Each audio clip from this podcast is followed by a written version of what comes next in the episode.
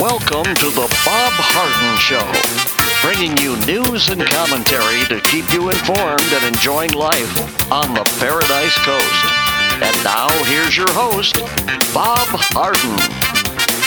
Good morning. Thanks so much for joining us here on the show. It's brought to you in part by the good folks at Johnson's Air Conditioning. Johnson's Air Conditioning is Naples' longest established air conditioning company, and I hope you'll visit the website johnsonsairconditioning.com.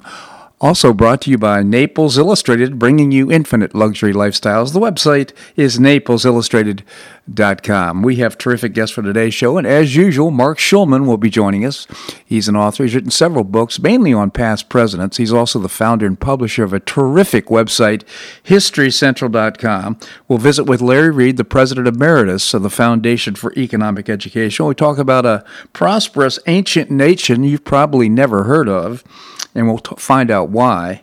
Lasted over 300 years. We'll also visit with Jim McTague. He is former Barron's Washington bureau chief and author of a couple of murder mystery thrillers. Uh, one is Follow the Leader, and its sequel is Shake the Money Tree. It is July the 27th, and on this day in 1794, Maximilian Robespierre the architect of the French Revolution's reign of terror was overthrown and arrested by na- the National Convention as the leading member of the Committee of Public Safety. That's right, I'm not kidding. They called this the Committee of Public Safety. Safety. From 1793, Robespierre encouraged the execution, mostly by guillotine, of more than 17,000 enemies of the revolution. The day after the arrest, Robespierre and 21 of his followers were guillotined before a cheering mob in the Palace, Place de la Revolution in Paris. After his execution, the reign of terror was at an end, as in the aftermath of the coup, the Committee of Public Safety lost its authority there's a certain amount of irony there, isn't there? It's kind of like Black Lives Matter today. The prisons were emptied and the French Revolution became decidedly less radical. The directory that followed saw a return to bourgeois values, corruption, and military failure. In 1799, the directory was overthrown in a military coup by Napoleon, who wielded dictatorial power in France, uh, and that, uh, of course, reigned from 1804 uh, as French until after 1804 as French emperor. All that happening on this day in 1794. It does sound eerily familiar, doesn't it? Uh, violence continued in several U.S. cities across the weekend, with uh, demonstrators squaring off against federal agents outside a courthouse in Portland uh, force, uh, forcing police in Seattle to retreat in a station house and setting fire to vehicles in California and Virginia. I'm not kidding, this really happened. In fact, the chief of police in Seattle said, you know what? Uh, if you have a small business, we've got our orders from the from the uh, elected officials. We're not going to be able to defend your small business. Isn't that sad? A protest against police violence in Austin, Texas turned deadly when a witness says the driver of a car that drove through a crowd of marchers opened fire on an armed demonstrator who approached the vehicle, and someone was shot and wounded in Aurora, Colorado, after a car drove through a protest there, authorities said. It's really sad to see all the violence. Uh, in my mind, this whole thing seems so orchestrated. My guess is if uh, Biden were elected president on November 3rd, all this would stop.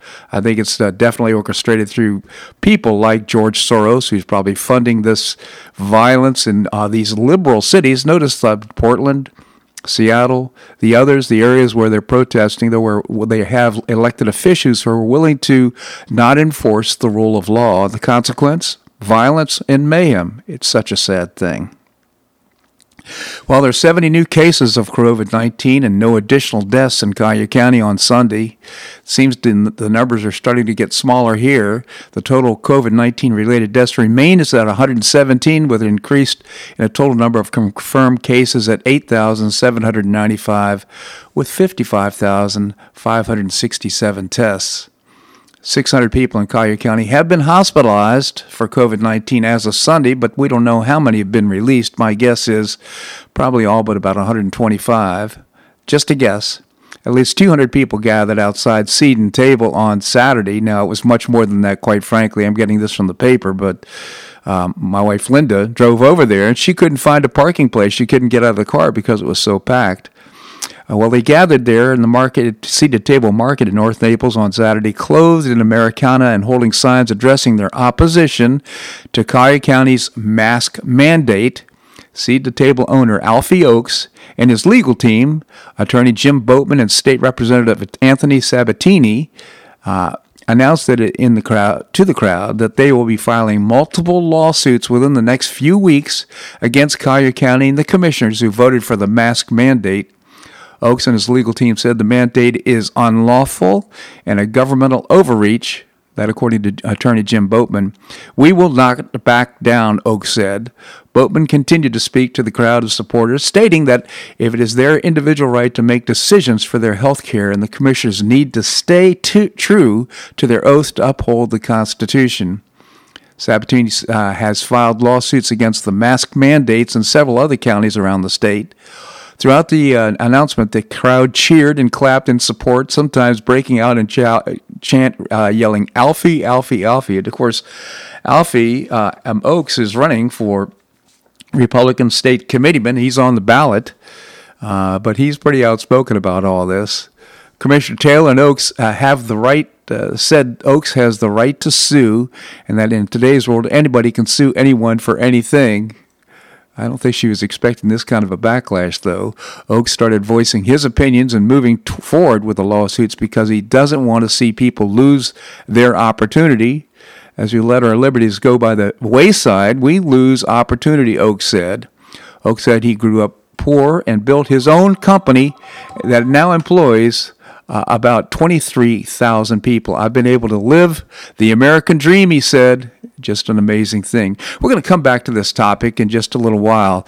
Uh, coming up, we're going to be visiting uh, with Marc Schulman. Marc is a uh, an author. He's written several books about pres- past presidents. He's also the founder and publisher of a terrific multimedia website. It's called HistoryCentral.com. This segment of the show brought to you by the good folks at Johnson's Air Conditioning, Naples' longest established air conditioning company. Visit johnsonsairconditioning.com. Also by Naples Illustrated, bringing you infinite luxury lifestyles. The website is naplesillustrated.com. Okay, we're going to have more here on The Bob Harden Show on the Bob Harden Broadcasting Network.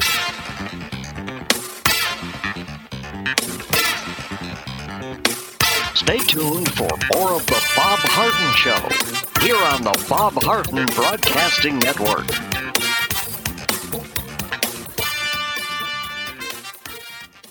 I'm Bob Harden, the host of The Bob Harden Show. One of my favorites for breakfast or lunch is Lulabee's Diner, providing great service, fabulous food, and a rockin' good time. Lulabee's Diner is a throwback to the 60s, complete with great music and a fabulous 60s decor. What I like best is a blend of great food, great value, and terrific service. Most of the friendly waitstaff has been part of Lulabee's for years. I enjoy the great choices for breakfast and lunch, and you'll find the menu has everything and anything to satisfy your taste. Lulabee's offers catering, party platters, lunch boxes, and more. Lulabee's Diner will quickly become one of your favorites for breakfast or lunch. No reservations are needed. Check out the website at lulabees.com and stop by Lulabee's Diner, open from 8 a.m. until 2 p.m. seven days a week. Lulabee's Diner in the Green Tree Shopping Center at the corner of Immokalee and Airport Pulling Roads. Stop by Lulabee's Diner for fabulous food and for a forever cool rockin' good time.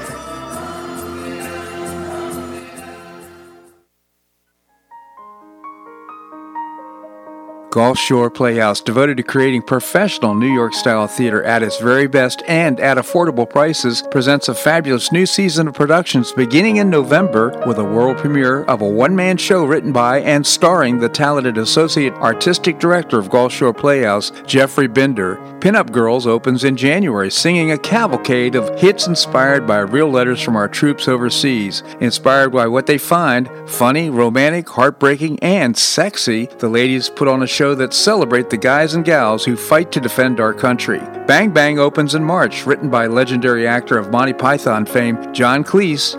You'll surely be wiping away tears of laughter with this one. William Shakespeare's A Midsummer Night's Dream opens in March. Meddling parents, impetuous young lovers, and cunning fairies collide in Shakespeare's enchanting classic. Another Revolution by Jacqueline Bircher opens in May. You won't want to miss this timely new work about finding hope in one another through the uncertainty of the world around around us. What a terrific season of productions. Tickets for this great new season are available now. Tickets start at only $38. Tickets can be purchased by calling the box office at 866 811 4111 or visiting the website gulfshoreplayhouse.org. We'll see you at the show.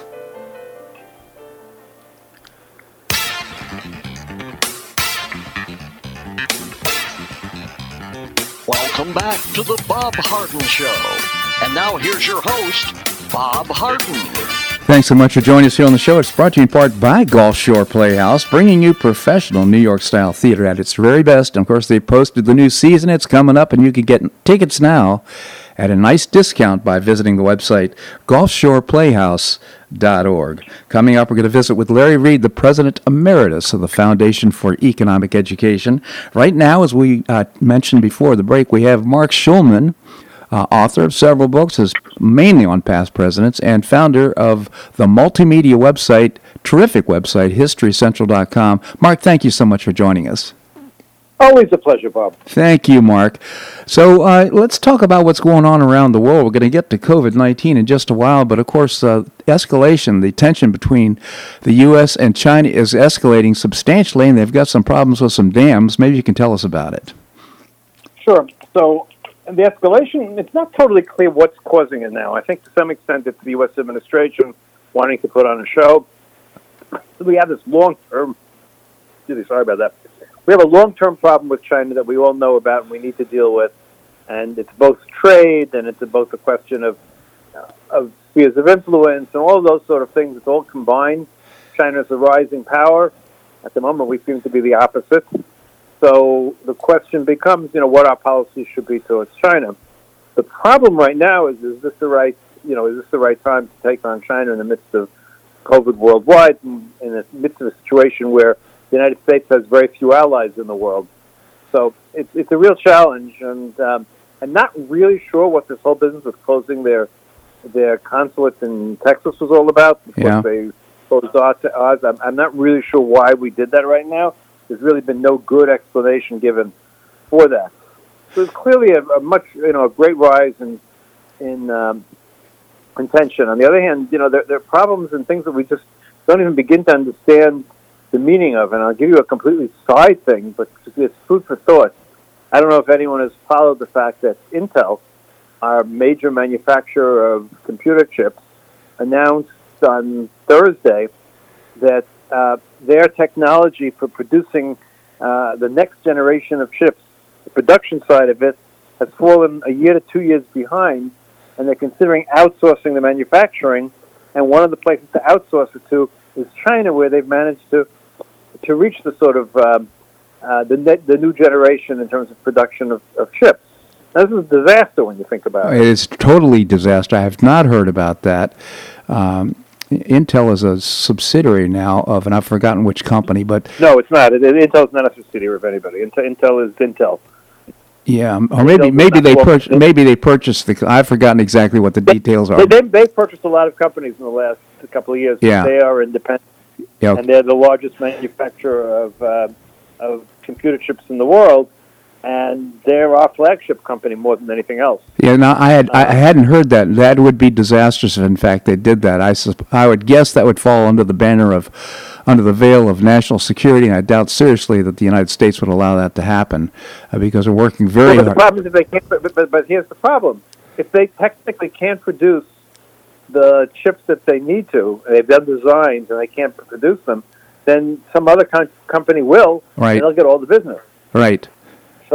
So this is a real dilemma. It is a dilemma indeed. Just to address, though, uh, my understanding is that the embassy in Houston was closed uh, primarily because it was an espionage center, believed to be an espionage center in any event, apparently with pretty good proof because uh, they've now raided uh, the the uh, uh, embassy or outlet or whatever it was. So, in any event, I think that's probably behind all, it. All, all, all embassies are, are, espionage centers. Let's be honest about that. Uh-huh the, the you know odds and theirs and everybody else. Some of it's legitimate, some of it's above board, some of it is you know below board. But the fact of the matter is that that's the way the world is, and we we all, each of us in the world accept the fact that foreign governments send people as diplomats, and some of them are not quite diplomats. Oh, no, agreed, agreed. However, uh, the assault on uh, uh, intellectual property and what uh, China's done. I mean, as someone once said, he said, if we end up going to war with China, we'll be the it'll be the only time that one side funded both sides of the war, because that's pretty much how it's been going up to this point. So I, th- I think uh, yes, it's a difficult time. I'm, I'm, not, I'm, not, I'm not defending China in any which way. I'm just wondering about the timing. And again, I think we need a comprehensive plan. But one of our real problems right now is none of our traditional allies are standing with us to a very large degree. So that's a real problem. Yeah. And uh, we'll have to see where that where that ta- where that takes us at the moment. Um, and again, I, you know, I just always hope. I I don't like when things like this happen. You know, in the months leading up to any sort of election. I don't care who's running.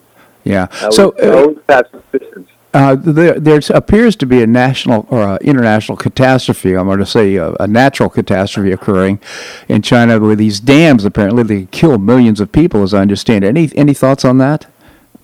No, I mean, again, look, China. China did everything on a huge scale, um, and including trying to tame nature.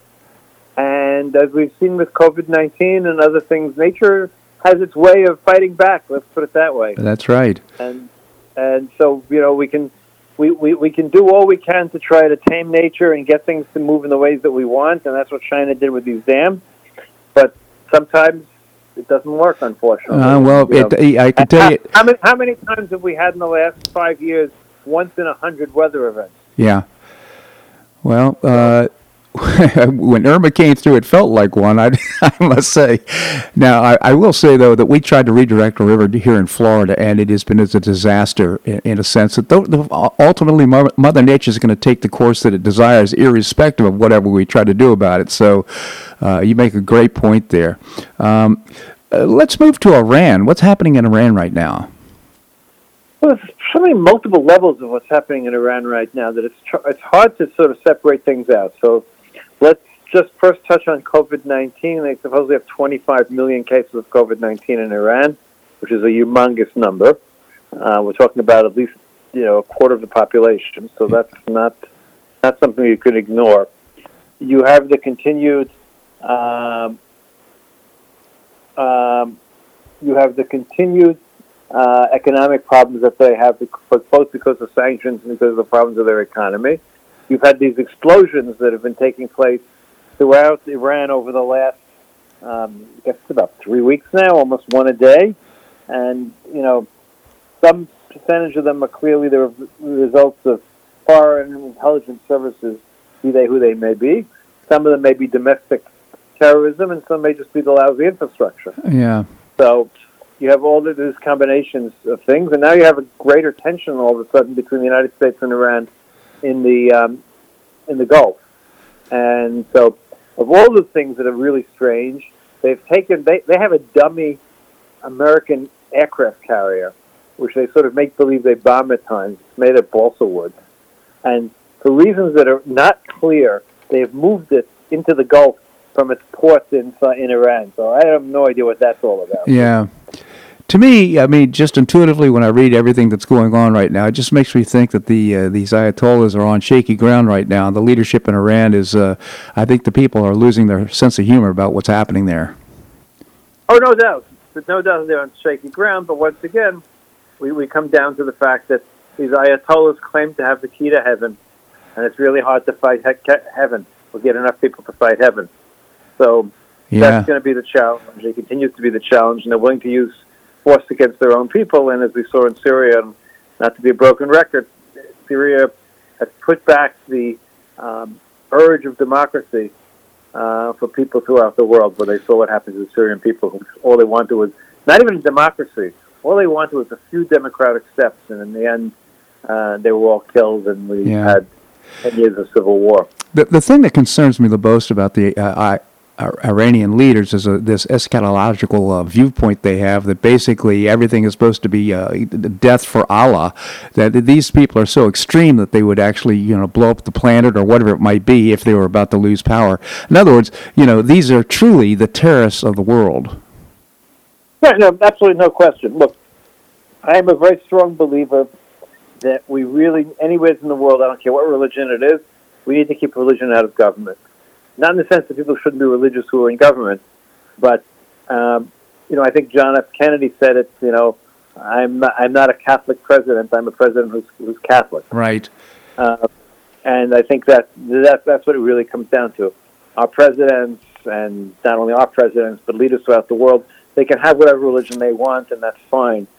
But they are not a representative of that religion when they are the leader of the country, and they can't take those views of the religion, and, and, and that shouldn't determine what they do as, as leaders, because religion has its, its own sense, and then sometimes it's not always that, that great when it comes to I, I, must say that tension exists right here in the United States, but I think over the course of 300 and some years, we've done a great job of balancing that tension and, and separ- in the separation of church and state.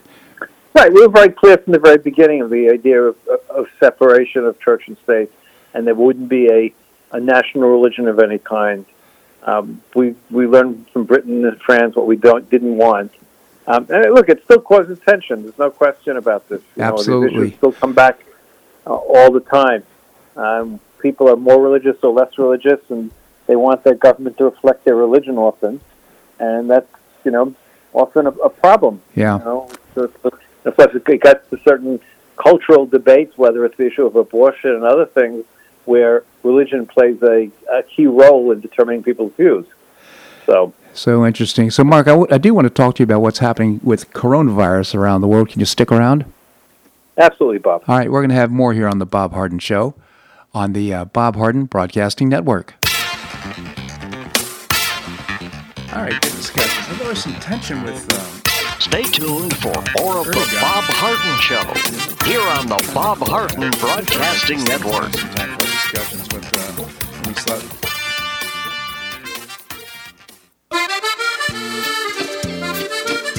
Blue Provence Restaurant is a favorite dining destination for many Neapolitans, including Linda and myself. Blue Provence, located in a historic building in the heart of Old Naples at Crayton Cove, offers a mix of French bistro cooking with bold, fresh Floridian flavors. Experience award-winning cuisine at Blue Provence and enjoy one of Florida's most extensive, eclectic, and fun wine cellars. Dining your choice of the popular Eden Bar, the intimate courtyard garden, or the beautiful Provencal Caribbean dining room. Enjoy a wonderful and memorable evening in a casual and relaxed atmosphere that includes a taste of Provencal hospitality. Blue Provence is open seven days a week all year round. Visit BlueProvenceNaples.com for reservations, everyday specials, and coming events. That's BlueProvenceNaples.com or call 261 8239. That's 261 8239. Blue Provence French Restaurant in the heart of Old Naples.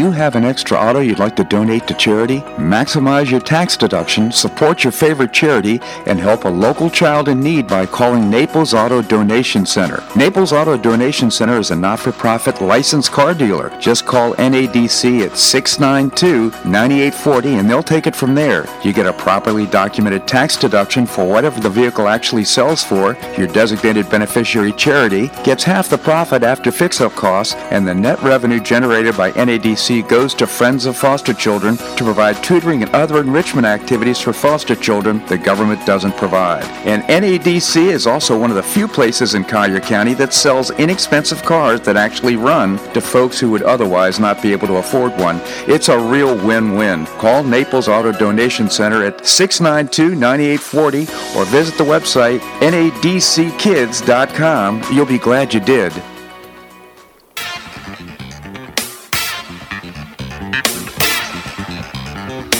Welcome back to the Bob Harden Show. And now here's your host, Bob Harden. Thanks so much for joining us here on the show. It's brought to you in part by the Foundation for Government Accountability, creating policies and programs to get able bodied folks off of welfare and back to work. And of course, during the pandemic, it's been a little bit of a struggle, but it's working. And you can find out more by visiting the website thefga.org. Coming up, we're going to visit with Jim McTague. He's former Barron's Washington Bureau Chief and author of a couple of great murder mystery novels. Right now, we continue the conversation with Marc Schulman, the founder and publisher of HistoryCentral.com. Again, Marc, thank you so much for joining us. Always a pleasure, Bob. Thank you, Marc. So uh, let's talk about what's happening with uh, the COVID 19 around the world. Uh, any update? Well, Yeah, well, one of the things we're seeing is it's hard to stamp it out. You know, any country that has thought it had done okay and had uh, completely stamped it out, it seems to have come back. Uh, we had this now in, in Tokyo, which suddenly has hundreds of cases a day, and they thought they had gotten by without almost any cases. We've had the first cases in Vietnam in a long time. Uh-huh. Um, and um, also Australia, they've closed down, uh, they put a curfew on 4 million people because one of the provinces in Australia, suddenly there were a whole bunch of, of incidents of COVID 19. Hmm. So it's proving very difficult. In, in Europe, uh, Spain is particularly problematic, and Spain is sort of similar to the United States in the sense that the central government initially took, well, the United States never, the central government never took control, but in Spain, the central government initially took control in terms of uh, curfews and everything else, and then for reopening it, it led it to, it left it to the individual provinces, sort of like leaving it to the, our individual states. Uh-huh. And the result has been very uneven, and particularly, I believe, in Barcelona and a couple of other places, there have been major outbreaks. And so while Spain for a while was considered a, a green country, um, it's now once again a red country, and people coming from Spain to other countries now have to enter into quarantine. Hmm. Um, so it, it's a very difficult virus. Let's put it that way. And until we have uh, until we have either a cure or or a, vaccine, uh, it's going to be really hard to get the world back to any sense of sense of normal. Let's put it that way. Yeah, well, there's been a couple of therapeutics, and uh, I know we're in the search of a vaccine, which we're hopeful we'll have by the year uh, year end. However, the focus on the number of cases still kind of puzzles me because uh, when this first thing broke out, and I'm fairly myopic, I'm not watching what's happening around the world, so I really appreciate your insights on this. But uh, what we focused on uh, flattening the curve, and what does flattening the curve mean? It means watching how many hospital beds we have available, and we wanted to make sure that we didn't overwhelm our healthcare system with cases of coronavirus. Well, uh, that doesn't seem to be happening here in the United States, even though the number of cases has had a, a, a pretty big increase. So, what are your thoughts about that?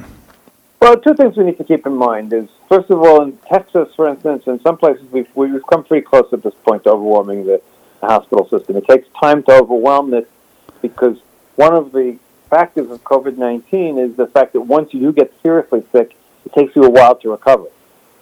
So it's a cumulative effect, and we need to keep that in mind. That even if we if we um, flatten the curve of new cases, the accumulation keeps on accumulating because people don't people don't get better as quickly as they get sick. If you follow what I'm saying. Yeah, but you know, the, uh, and I hear the the push is to slow the spread, so to speak. Well, if in fact this thing is going to spread, why slow it? Let's get it over with. you know, Because, we, no, because we can't get it over with because way too many people have too many serious cases, and we have too many. I, I I know three people who theoretically were over the had the virus three months ago, and they're still sick.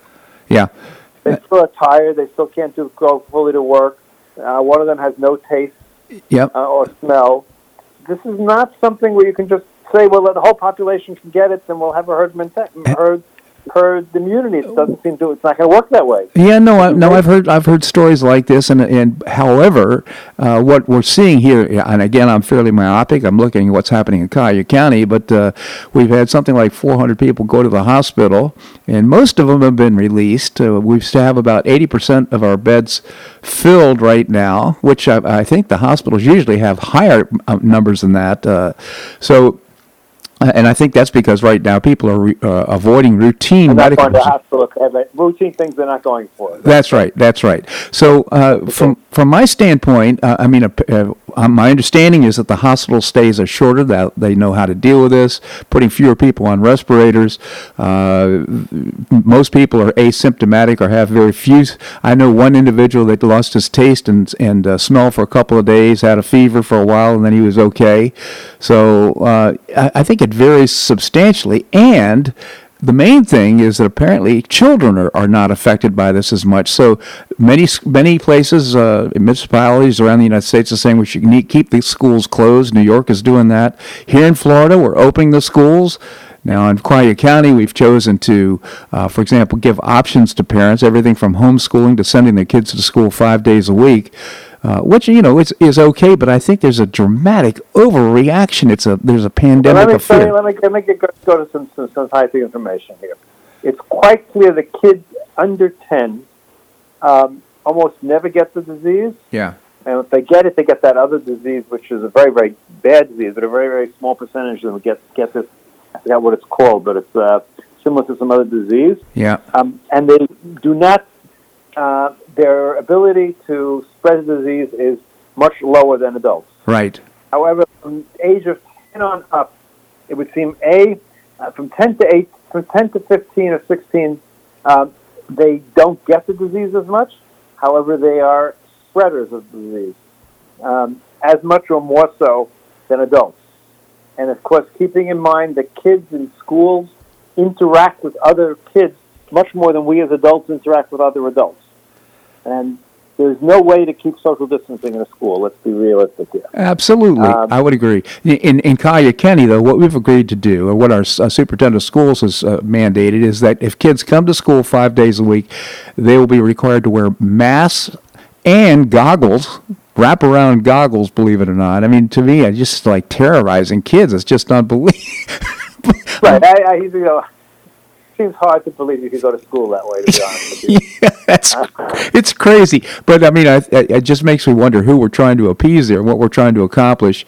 But you know, But we are trying to hold that. We're trying to hold down the spread. There's no question. And listen, it's, it's uncomfortable. And, uh, at the moment here in Israel, it's an absolute uh, requirement to wear uh, masks out of doors, and uh, they give fines. They give fines pretty liberally. They're giving fines. And listen, it's hot. It's not comfortable to wear a mask. yeah, There's no ifs or buts about it. But on the other hand, it seems masks um, are tremendous successful in, in, in stopping the spread. Well, oh, I'll just So- cite you, California. They uh, eh, decided to have a mask mandate, and since that period of time, the uh, velocity of cases has increased 165 percent. So, where is the proof that masks actually contribute to slowing the spread? Well, one, there's, there's, first of all, um, scientifically, there is there is proof that, that it's very hard to spread between if two people are wearing a mask. The chances of getting it are low. There's an example, by the way. I think it's in Alabama. I'm not sure where, it was, where um, a beauty salon where both beauty, beauticians um, had COVID-19. Uh, they were masked, and all of their patients, patients, all of their customers were all masked. Not one of their customers got COVID 19, and yet everybody in that family did. Yeah. Because at home they weren't wearing masks.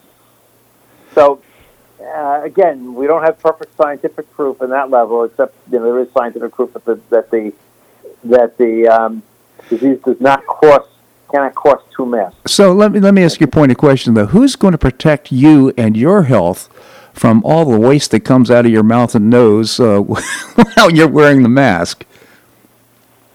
You know, you need to stop and take care of that. I mean, that's, that's, that's, It's That's the reality. Look, uh, uh, masks work. There's just no two ways about it. It, it worked for well, yeah, but it, there are there is a price to pay. Unintended consequences. The people here, I, I can tell you numerous cases where people started to wear masks. The employees, for example, at the lo- local grocery stores are wearing masks. They're getting sick, not the customers, but they're getting it because, of course, you you tend to uh, uh, comp- to uh, compromise your own immune system when you're when you're wearing a mask. So uh, uh, you know, if this is all we we're, we're operating on fear as opposed to true science. Um, I'm not positive about that. In terms of masks, I think there is true science at this point to, to support the use of masks. Yeah, Um, I, I'd like fear- I'd like to see it. I really would, Marc, because I've seen nothing that's that suggests that's the case. I will bring the proof with me um, next week. Unfortunately, we're at the radio and not TV, and I can't show it, but I will bring it and quote it for next week. Okay, well, you you certainly understand my position, and believe me, I'm not trying to be obstreperous or difficult. But my point is that I think this whole thing has been overblown, and I think we're uh, we have a pandemic of fear, quite frankly, as a uh, which is maybe worse than the virus itself.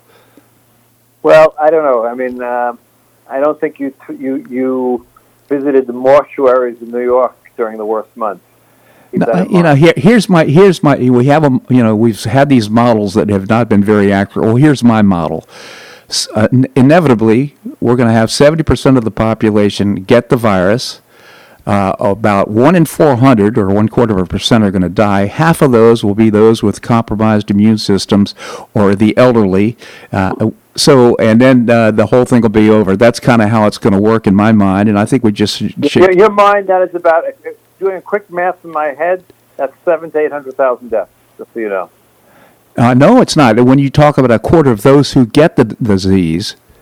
No, no. You just, what you just said right now, 70% of the country, 70% of the country is about 300 million people. 300 million people, and you said 1 in 400 um, will die. So 1 in 400 of 300, uh, 300 million is about 7 to 800,000. Well, quarter of a percent of 300 million? Yep.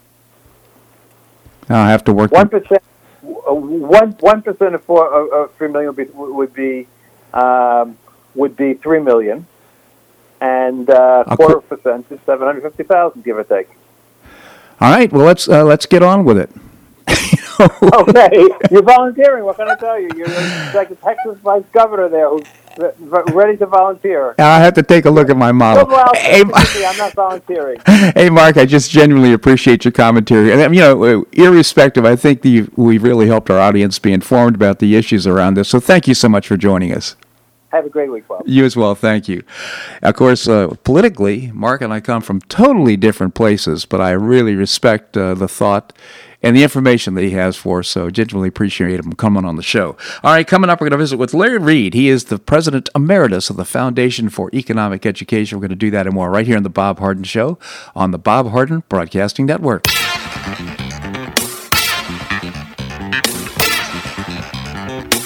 Stay tuned for more of The Bob Harden Show here on the Bob Harden Broadcasting Network.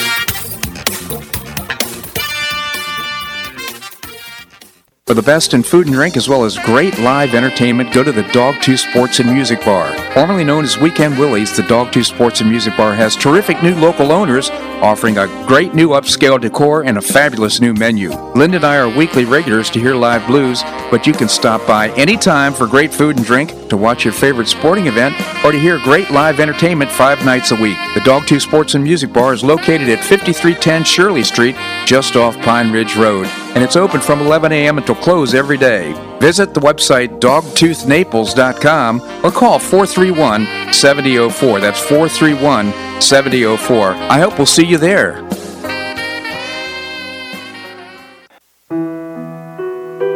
Did you know St. Matthew's House operates the only emergency homeless shelters in Collier County? St. Matthew's House provided more than 500,000 hot meals to those in need last year, and since 2010, 527 men and women have graduated from the St. Matthew's House Justin's Place Addiction Recovery Program. For over 30 years, St. Matthew's House has provided innovative solutions to fight homelessness, hunger, substance abuse, and poverty in Southwest Florida. And you can help St. Matthew's House in this life transforming work by patronizing the St. Matthew's House thrift stores, Cafe M25, car wash and detailing center, and award winning catering operations. For more information, visit stmatthewshouse.org. That's stmatthewshouse.org. St. Matthew's House is a 501c3 not for profit organization and does not solicit government funding.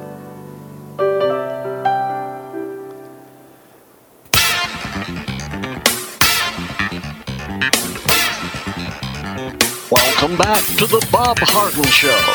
And now here's your host, Bob Harden. Thanks so much for joining us here on the show. I want to just do a shout out to Lulabee's Diner right there in the Green Tree Shopping Center. They're doing during this construction phase they're having over there. They're having buy one get one free entree, so you can have a great breakfast or lunch at Lulabee's Diner at the Green Tree Shopping Center right here uh, in Naples. Uh, coming up, we're going to be visiting with Jim McTague. He is a former Barron's Washington bureau chief and author of a couple of great murder mystery novels. Right now, we have with us Larry Reed, as I mentioned before the break. He's the uh, uh, President Emeritus of the Foundation for Economic Education. Larry, thank you so much for joining us. Oh, it's always a pleasure, Bob. Thank you, Larry. Tell us about the Foundation for Economic Education. Yes, uh, listeners can learn a lot more about us by visiting our website at fee, F-E-E, dot org, and there they will see uh, daily new content in the way of commentary on uh, public policy issues, free market economics, history, and culture and we do programs for high school and college students on campus and uh, all over the country uh, to educate and inspire them in ideas of liberty, free markets, private property, and personal character. Fee.org is the website. Just really encourage you. You have a young person in your life, help them learn about the Foundation for Economic Education at fee.org. Larry, uh, you've written a terrific column about uh, the most prosperous ancient nation we've never heard of, and quite frankly, when I think it's called Khazaria, if I'm not mistaken. I've never heard of this, but uh, what an interesting story. Maybe you can tell us about it. I'd be happy to, Bob.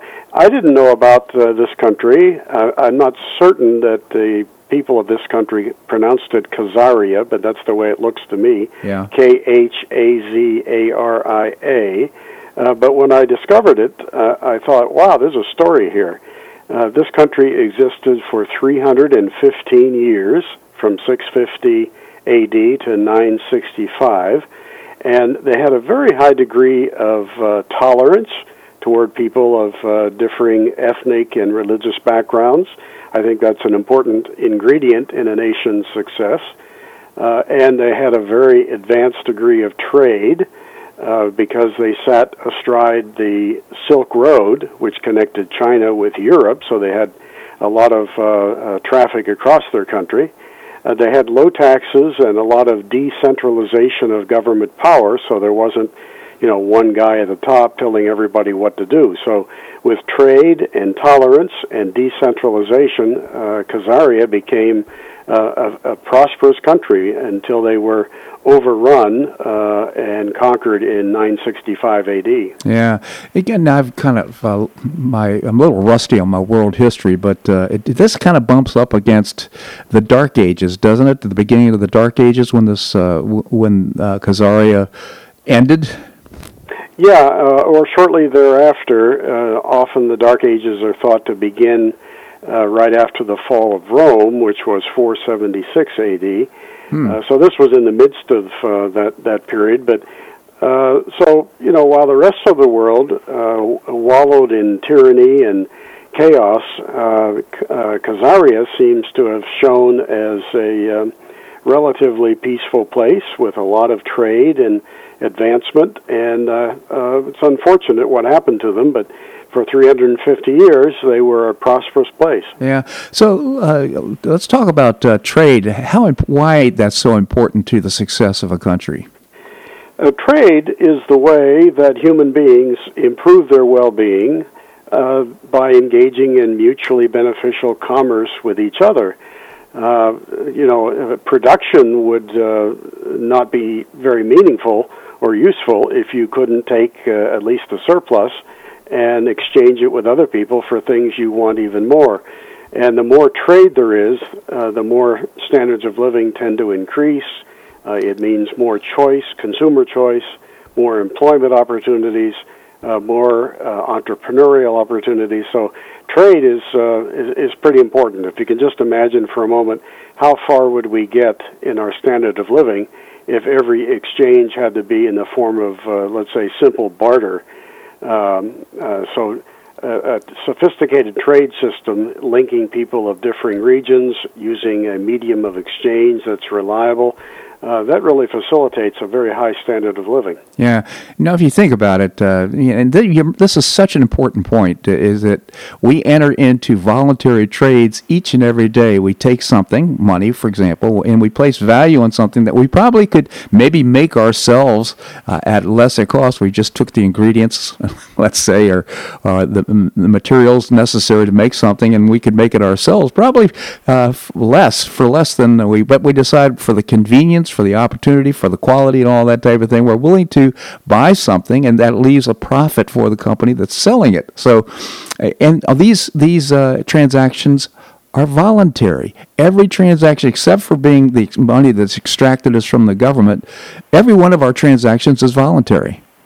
That's right, and uh, 99% of them leave uh, uh, all the parties to the trade uh, better off, or we wouldn't have done them in the first place. There's always the exception here and there where you wish afterwards that you hadn't made the trade, maybe you really didn't need it, maybe uh, maybe even there was a case of fraud or deception on the part of the seller. But those are very small in number. The vast majority of trades are win-win propositions for all concerned. Absolutely. Now we know that uh, there is always a tendency for power to centralize somehow. Some for some reason people want to garner power, but you say that uh, Khazaria was decentralized. Tell us about it. Yeah, right from the very top, they didn't have a single person with uh, uh, all power, an all-powerful king. Uh, like the old Roman Republic, they actually divided power at the very top between two people uh, uh, one in charge of the administrative uh, functions of the state, and the other in charge of its uh, army and uh, judicial uh, branches.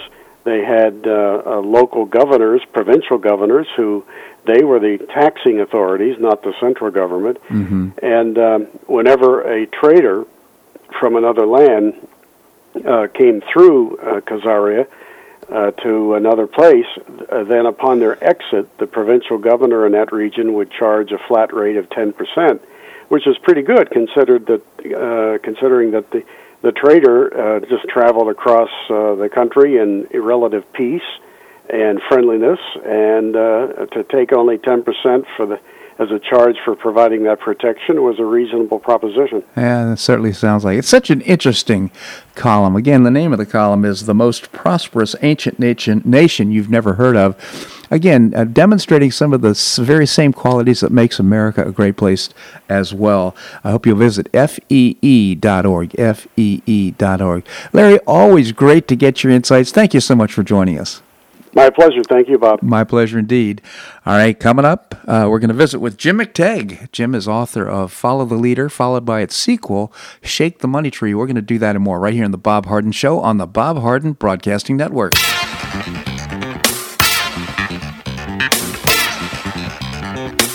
Stay tuned for more of the Bob Harden Show here on the Bob Harden Broadcasting Network.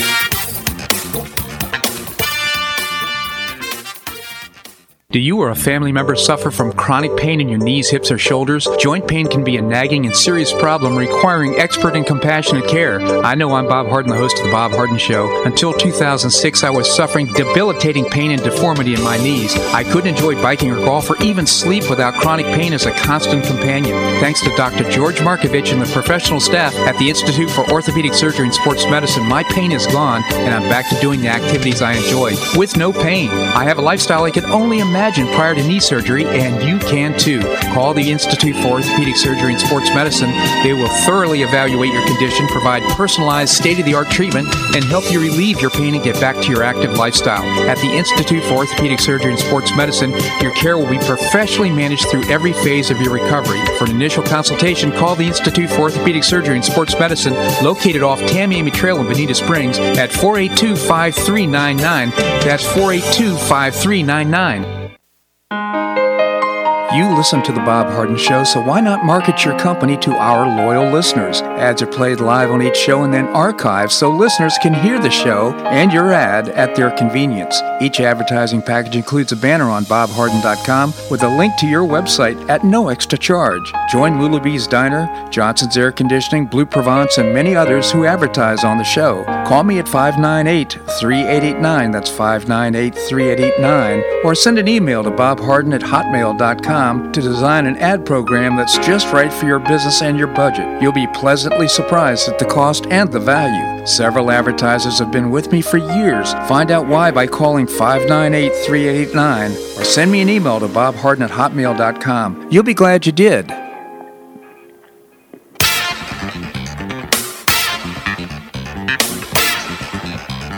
Welcome back to the Bob Harden Show. And now here's your host, Bob Harden.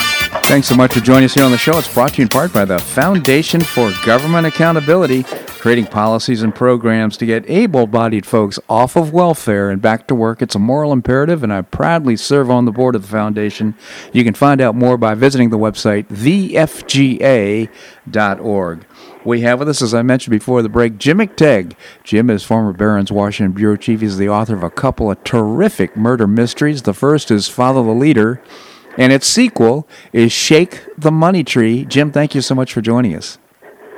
It's a pleasure, Bob. Thank you, Jim. I'm sitting here in, in hot Washington reading the headlines, and the headline that really grabbed me by the throat today Uh. is from Hong Kong. Hong Kong has an outbreak of uh, COVID, uh, which I call the Wuhan plague. Yep. And they are uh, they are forbidding gatherings of more than two people. And I'm thinking, gee, I have a daughter who has seven kids, so she would be uh, uh, illegal in Hong Kong, and and it just brings home to me the cultural dis, dis differences between, say, mainland China and the United States, the land of the free, Yeah. and how how the liberal press is holding China up as the gold standard for how to control a pandemic, uh, which is such a false comparison. It, it's uh, you know un, unworthy of uh, a true journalist. Yeah, you know, it's it's so disappointing here in Florida. I think our governor's done a great job of managing this process with the pandemic. He's watching the key number, which is of course hospitalizations, and making sure that the healthcare system is not being overwhelmed. So here's the headline from one of the papers here in uh, in, in in Florida, Florida, F L O I O R I dash D U H. DeSantis in national spotlight for bungling pandemic. It's you know a real hit piece. There, you know, the press is just so absolutely adamant that uh, I think we've got more of a fear of pan, uh, a pandemic of fear than we do of, of the virus itself. Well, I you know I think the virus is for real, but if you read the papers, it's snake oil. Uh, there, I've been looking at pandemics and depressions, and and the person, the people in politics who were the optimists, who said the crisis would be short-lived, they become the most unpopular. Uh, a, a case in point being uh, Henry Morgenthau, when he was he was head of the Federal Reserve when the Depression hit, and he he went around the country saying, "Hey, this will only last a year or two. It's no big deal." you know, so he quickly, you know, within a year, he became very unpopular. Yeah. He was forced out of the Fed. He later became Treasury Secretary. That's the way Washington works. Uh, But you know, he would have been he would have been right had uh, had we not had the new uh, the New Deal. Quite frankly, the depression would have been over a heck of a lot sooner had we not had all these federal programs installed. Uh, well, my point is, it's never good policy for a leader to be optimistic. You, know, uh, you, you have to take the Winston Churchill approach. You know, we will fight them to the death. You know that it's a real threat. I think the president, who is probably positive, owing to his real estate background and Right. pitching um investment ideas, Yep. that spilled over and he was too optimistic about the virus and he suddenly realizes that he's taking the polling numbers seriously he's changed his uh, the top of his campaign team and i don't think it's too late for him to be a mask wearer and to be a little bit uh, more realistic and say hey listen people this is a unique challenge it's going to take some time uh, so uh, I look at the polling numbers and I still don't believe them. Um, Right. I call it the uh, Super Bowl syndrome. Uh, you know, more people watch the Super Bowl than watch uh, the regular NFL football season. The same thing is true of politics. Yeah. Jimmy, you, People are now, not you give me give me an opportunity here to say, something. Get off my chest here. Fauci throws out the first pitch in the Washington Nationals game. I'm sure you probably watched. Are you a fan? I, I am a Nationals fan, but I didn't I didn't watch the game. Okay, well, so Fauci throws out the first pitch. So then he's sitting in the stands uh, with uh, a couple of friends side by side, and he's got his mask off, and he was called to, to task for it. And he said, "Oh, look, you guys are being over hypercritical here. I was uh, just uh, dehydrating, and I needed to get some water. Well, there's no water around, and he had his hands folded. He was laughing and so forth. So, I mean, uh, the fact of the matter is, he, he's at a, at a minimum, he should walk the walk, and and uh, or walk the talk anyhow. And he's he's certainly not doing that, and it's so disappointing to see that kind of thing. He he assumed a leadership position, but he's not leading. Well, he should be more honest too. I mean, the whole medical establishment, you do hear it if you pay close attention. Uh, we're not going to eradicate COVID. Right.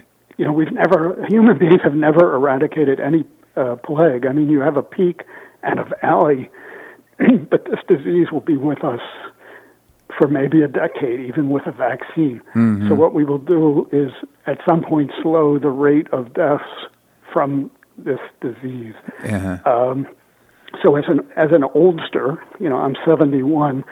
Uh, when I walk around my town and see uh, young people uh, not social distancing and not wearing masks, my my first uh, visceral reaction is, uh, "Hey, you're trying to kill me." But then when I sit down and think up, think think about it, you know, um, their let it rip attitude is probably a healthier approach because um, you know more people will hopefully develop immunity. You know, the whole herd immunity idea that Sweden yeah. is pioneering.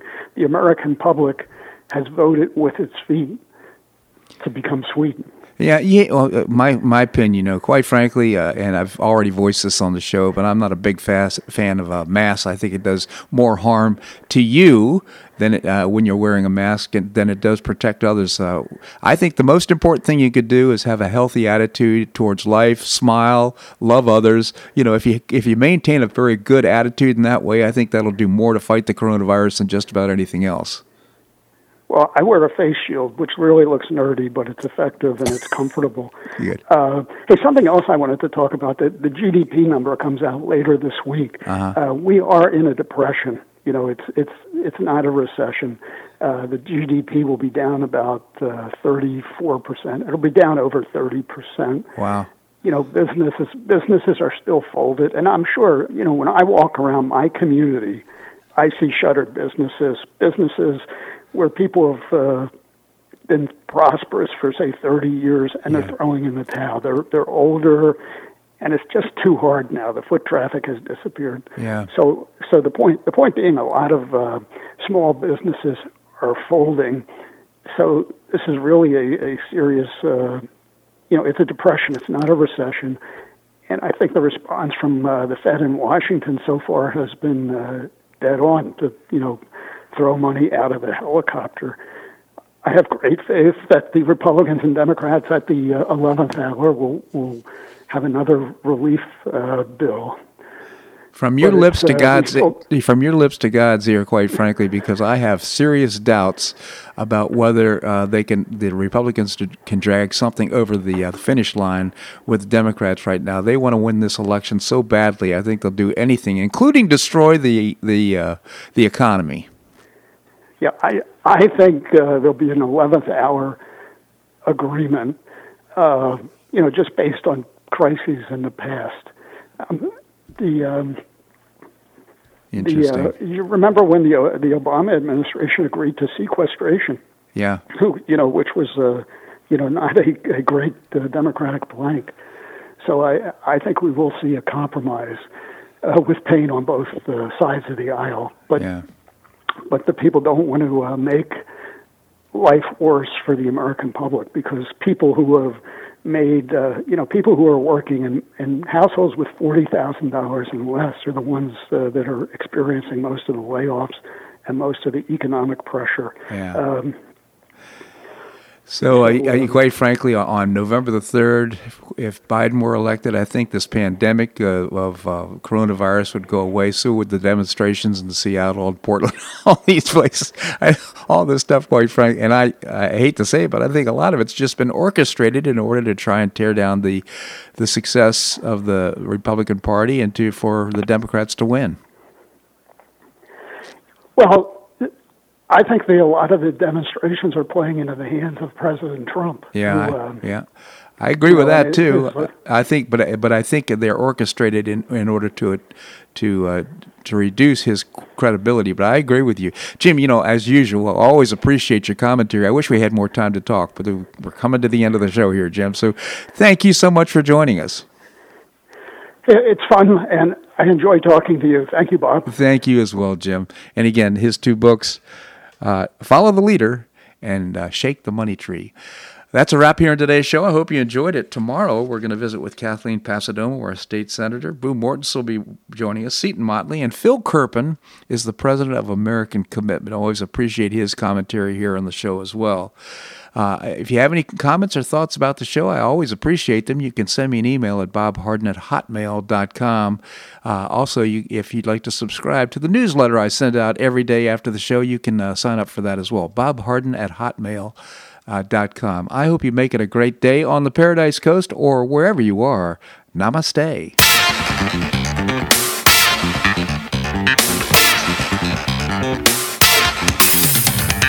Thanks so much for listening to The Bob Harden Show on the Bob Harden Broadcasting Network. For more information and audio files of previous shows, visit www.bobharden.com.